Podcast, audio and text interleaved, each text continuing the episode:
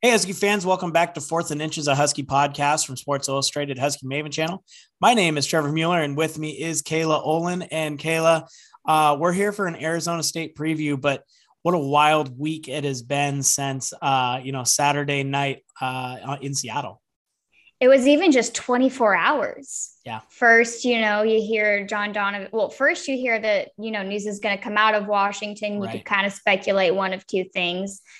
And I was guessing it was John Donovan being fired or having something to Jimmy Lake. And, you know, it was the news that John Donovan was out, Junior Adams being in as the temporary OC for the remainder of the season. And then you have MJ Tafisi announcing he's going into the transfer portal. And yeah. then within hours after that, you have Jimmy Lake in a one game suspension. It's been a crazy 24 hours. It really has. And, uh, there, there's a whole bunch of uh, layers to this onion, and and uh, let's maybe chunk it up a little bit and, and try to peel these back one by one. So, the first part of it, obviously, is the situation that happened on the sideline. Uh, we were both at the game. I didn't notice it until uh, I got in the car and, and opened Twitter up and and saw you know uh, everything that went down. And um, I guess I want your take on uh, that whole situation on the sidelines. Yeah, it's difficult because I don't think kids should be coddled. They obviously, you know, they're in an institution, they need to be smart. I understand discipline and everything like that. But at the same time, you know, you can get your point across without touching a kid.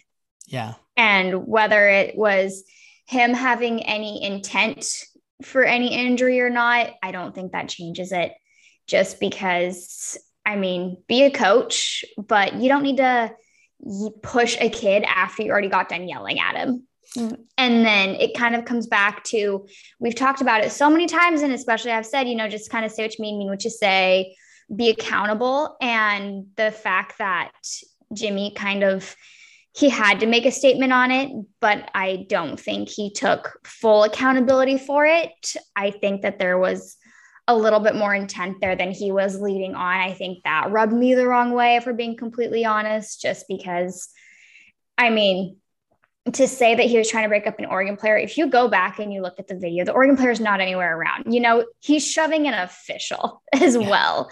And at that point, you know, an official's there. Let the officials do their job if that's what it is to break, you know, kids up. It's right. it's ridiculous. And I don't know if it was just him being so upset that there was the punt that happened or upset with how the game was going to end. It was just it didn't look good. And I don't think it looked good coming from Jen Cohen and Jimmy Lake either, like with their statements after the fact. Yeah. What I was, I guess the, the, I think you could almost explain away a little bit. And I've seen this, I've seen, I mean, obviously you're seeing both sides. You're seeing the extremes that this was, you know, I, was nothing to something major that would be fireball. And, uh, you know, I think you can explain away that first slap as um, trying to get the situation under control, getting that kid away from uh, the situation. I think the part that uh, would lead to the suspension and, and probably more uh, is going to be the shove in the back while the kid was already walking away. Exactly. Um, obviously once we once I saw that I knew there was going to be more. Cohen came out and said they were going to investigate it, so there was at least going to be something there. And um, a lot of people are speculating that uh, you know the one game suspension is probably just the beginning. Um, I know we talked a little bit about it on our recap show uh-huh. of Oregon, and you know you kind of saying it's it's almost an easy out. Sure.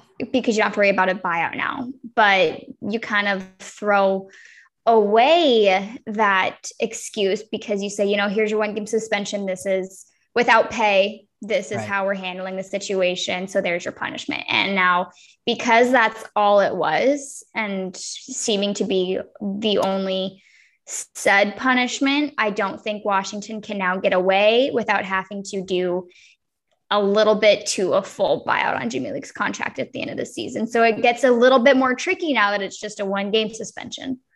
Yeah, and that may be the case, and and I think that you know getting ducks in the row is something that's going on. Even Jon Wilner, who's uh, been pretty uh, against the thought of firing Lake after just two seasons, one season only being four games, and uh, he had an article come out in the uh, Mercury News that he has it now at 99% that Jimmy Lake's going to be gone. So um, if he's saying that he has more sources than we do uh, within the program, my guess is that uh, we probably have seen the last of Jimmy Lake coaching the uh, the Washington Huskies, which um, is is is such a dis- such a bummer because of how good he was for this program as a um, as a defensive backs coach, uh, as a development of developer of talent, uh, and the hope that uh, you know even what Chris Petersen said that he was going to be able to take this program to the next level, and unfortunately, it doesn't look like those things are going to come to fruition. Yeah, even as a recruiter, he was great, but now, yeah. I mean, you know, parents have said that they were shocked or not happy by what Jimmy had done. Sure. On the sideline, I've seen that. I've seen some parents saying they don't care.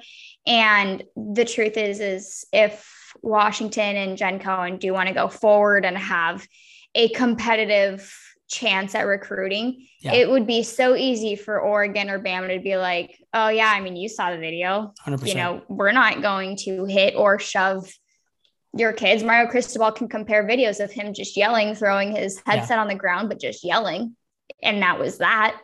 And then be like, or you can have this. Right. And and I mean the video, the the, the gif of uh Chris Petersen staring down um Littleton from the 2015 season, or even when he got in the face of Sam Wu Ching, the the way which takes they, some guts because Sam is a scary I mean, guy. for sure with the eye makeup and all or the the eye makeup that's the wrong word uh, eye black and all of that man he looked tough.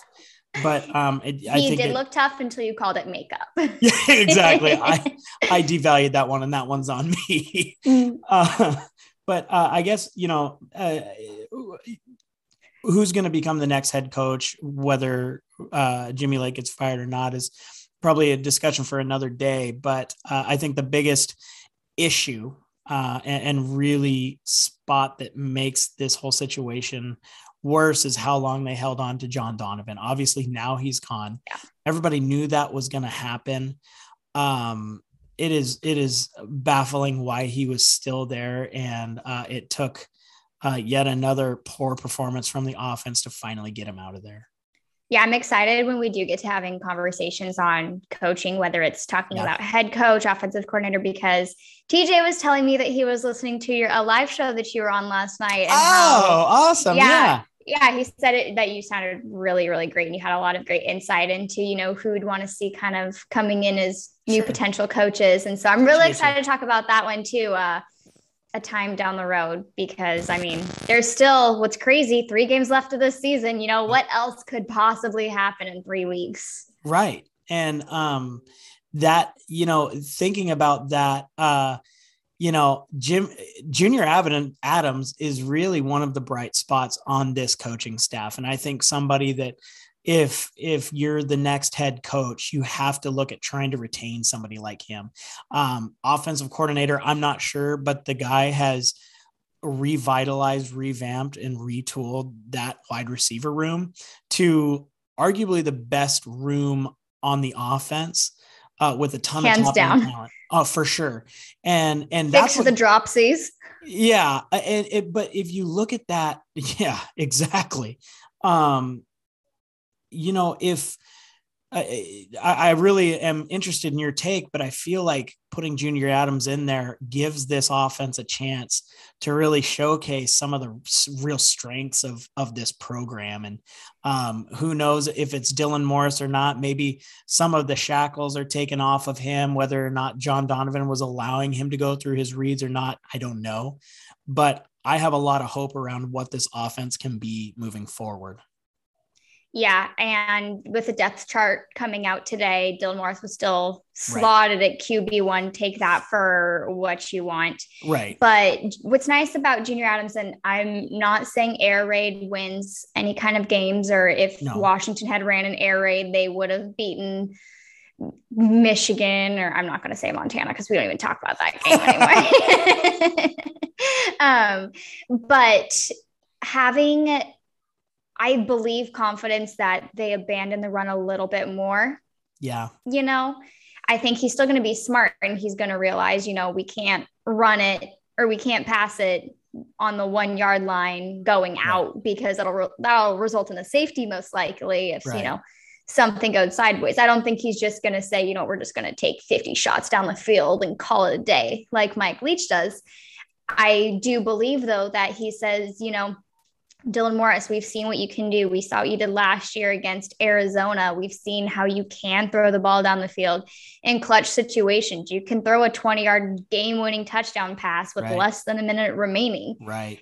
And he knows those receivers so well. He knows they can get open. I fully believe we see a lot more passing, but I don't think that Sean McGrew and Cam Davis all of a sudden become useless chess pieces. For sure. And really, what you're hoping to see, I mean, you, I don't speak for you, you speak for yourself. What I'm hoping to see is just some misdirection. Uh, you know, something that lets this offense can't line up and say we're going to do this and you can't stop us because what we've seen through the you know the nine plus games of John Donovan is we're going to line up and we're going to tell you what we're going to do and you can stop us. Exactly. And you know kind of just Dylan Morris, you've seen his tape from high school. He can throw. He has an yeah. arm. Yeah. It and you know Sam Huard as well if they decide to go Sam Huard route, Sam can throw. Right. And with an offensive line that just isn't living up to expectations, using that arm, whether he overthrows occasionally, I mean, throwing in triple coverage, that's something that does need to be fixed. I don't know if it oh, can oh, in five days' time. Right. But you can still help with that confidence or call better plays for better situations. And I think that's what Junior Adams is going to succeed in is, you know, he has experience with a lot of great players, Cooper Kupp, for example, who sure. is actually uh, top two in leading the entire NFL in targets in the red zone. Yeah. So, you know, j- just saying that there is a lot of experience there and something that I think John Donovan did lack. Oh, yeah. Absolutely. Um, I guess uh, one quick thing before we get to Arizona State, uh, at least for one game, uh, the interim head coach is Bob Gregory, uh, the defensive coordinator. Um, what do you expect uh, that's going to be different from the in-game situation than Jimmy Lake? Because what a weird position for anybody to be in, um, where you're you're stepping in for your boss um, with as of right now the thought that he should be back. So you're probably not going to try to rock the boat that much. But if you look at the tea leaves, he's probably not going to be back this year.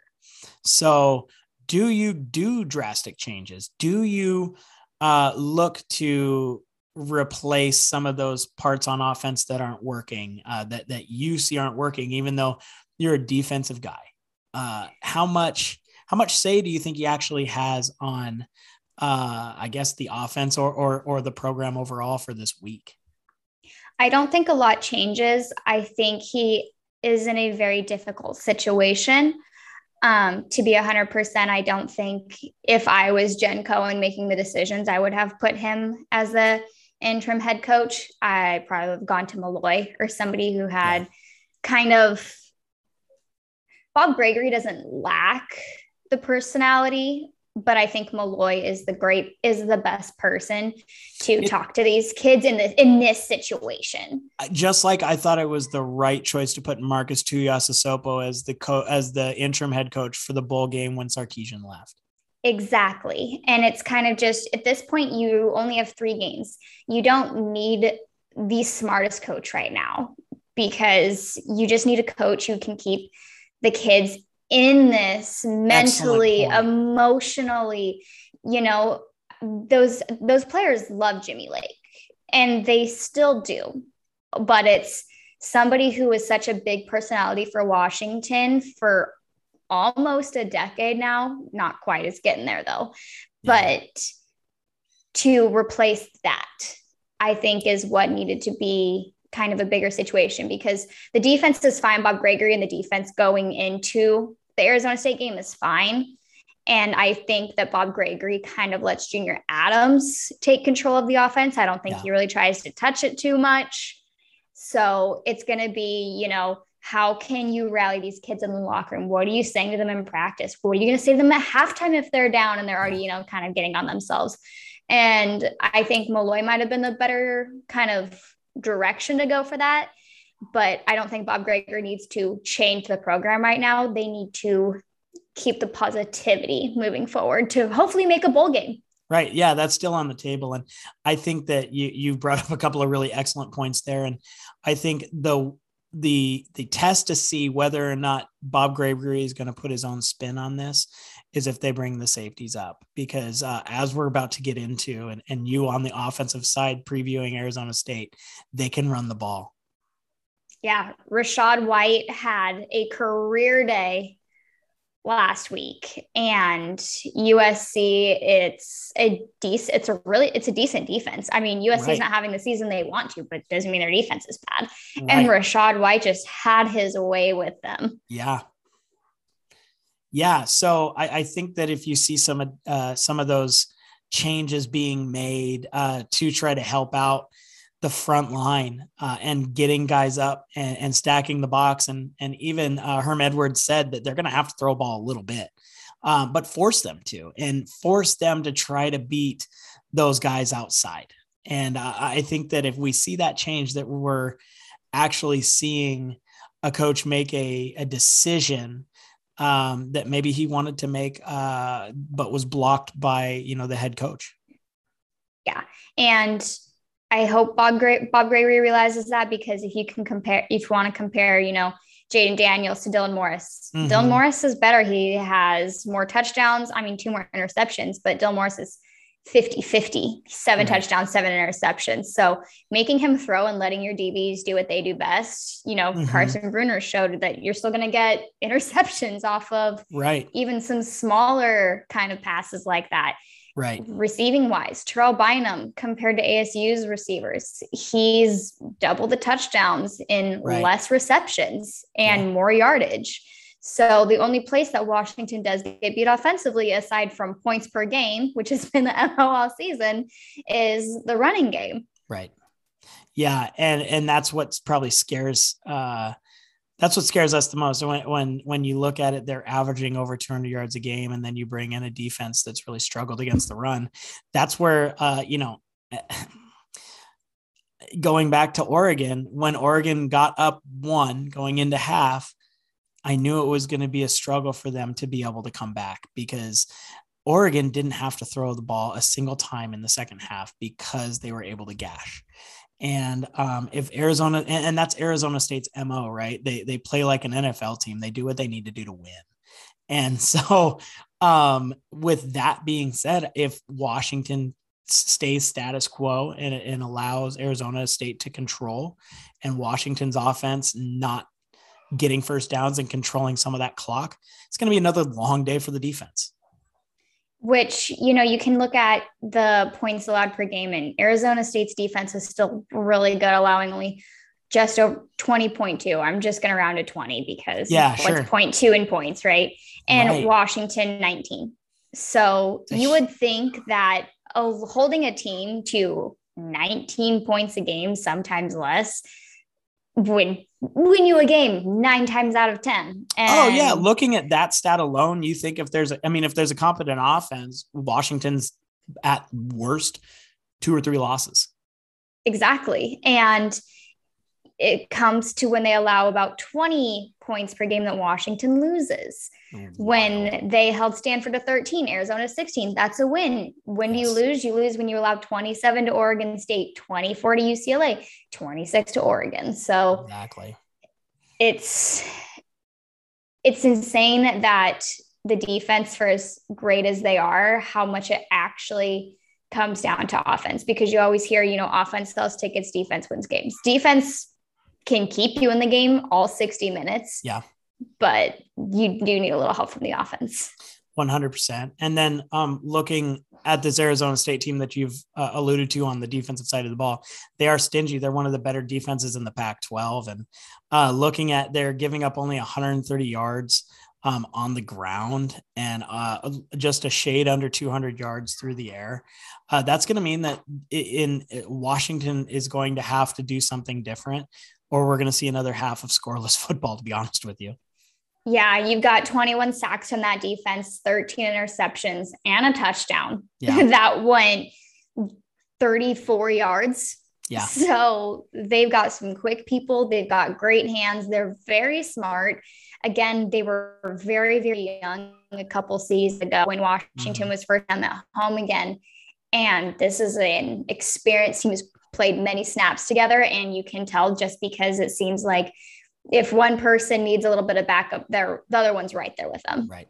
And and of course, uh, it it all stems from uh, offensively uh, Jayden Daniels just being there forever and, and being a really competent quarterback. Um, so this is probably of any game that we've uh, had to preview. This is the hardest one uh, in years, and it's because you don't know how this team's going to respond to uh, losing the offensive coordinator and the head coach in the same week. Are they going to rally together? or are they going to fall apart? Is there going to be enough changes to allow this offense to do something? Or is it going to be, you know, uh, if if Arizona State scores 10 points, the game is over. So And I mean, you've seen it happen in the Pac 12 conference alone this season. yeah, It happens to USC, and USC absolutely falls apart more Right. than they already were with Clay Helton. And then happens to Wazoo, and they were better off without Nick Rolovich because they're on a roll. They're If- second, if they win this the week, North. Yeah, if they w- if they win this week, they're in the driver's seat to win the North. Exactly. And so it's crazy to compare, you know, USC, who was the South favorite, was looking to be really good. Needless to say, you lose a couple of key players, but Mhm. you're battling to not be in last in the South. And then, you know, Washington State projected to finish second to last Right. in the North. Some even picked him as last. And now they're battling to be in first. So, how Right. Washington responds is going to say a lot about who these players are and how this program has been in the offseason, kind of behind closed doors. Yes. Oh, yeah. Um, and for that, I'm going to pick a score and then I'm going to leave it to uh, uh, one of those teams is going to score there and the other team's going to score the other. And I'm not actually sure which one's going to be which. Quick score's question be- Do you know what the spread was before John Donovan was fired or before Jimmy Lake was announced as suspended? I don't. Because I did, I didn't, I don't check that early to be honest. And I I probably should have in this instance. I usually don't check it until uh, we start prepping for our um, uh, for our our picks show. And and I don't either. And so that's why I was curious because you know, right Mhm. now ASU is sitting at the Five and a half. five and a half point favorite. Yeah. and so I was, I don't know, just kind of how it would be before then if Washington has bumped after the firing of John Donovan, but went down after Right. Jimmy Lake. So Yeah, those are those are really good questions that unfortunately I don't know the answer to. But uh, I think Arizona State, if they were to lose to USC, I thought that was I think Washington would be able to roll. Um, but I'm gonna say 24-14, and uh, if Washington is able to rally, uh, it's gonna be Washington, and if not, Washington's gonna lose by 10. So they're either gonna win by 10 or lose by 10. That's as best as I can do in the situation that they're in. What do you got? I like that. I like that you don't have it a three point game. I like that you kind of, you know, say it's going to be a two score Right. no matter which side. I agree. I think Washington does have an edge being at home. Sure. Not sure what the weather's supposed to be like. If another just straight downpour is going to Mhm. send the entire stadium home at halftime, Right. I think Washington pulls it out. I think it's right. gut check time. They Yeah. can only drop one more game before not being bowl eligible at all this season. Right. I think that weighs on them a little bit. So I'm Mhm. actually going to go ahead and pick Washington by seven. Nice. Uh man, what what a wild, wild weekend coming up. And Yeah. you know, no one if somebody knows what's gonna happen, I I just I I'd like to talk to them about my financial uh, my financial portfolio because uh, they must be uh, seeing into the future because this is uh, the most uh, this is the foundation has not been this shaky since uh, Sarkisian uh, decided to take off for USC before Chris Petersen decided to come to Washington. So, uh, lots of stuff to take a take a look at. Lots of storylines to follow. We'll keep up here on Fourth and Inches and on our Twitter feed. So, uh, until next time, I'm Trevor Mueller and Kayla Olin. Go dogs. Go dogs.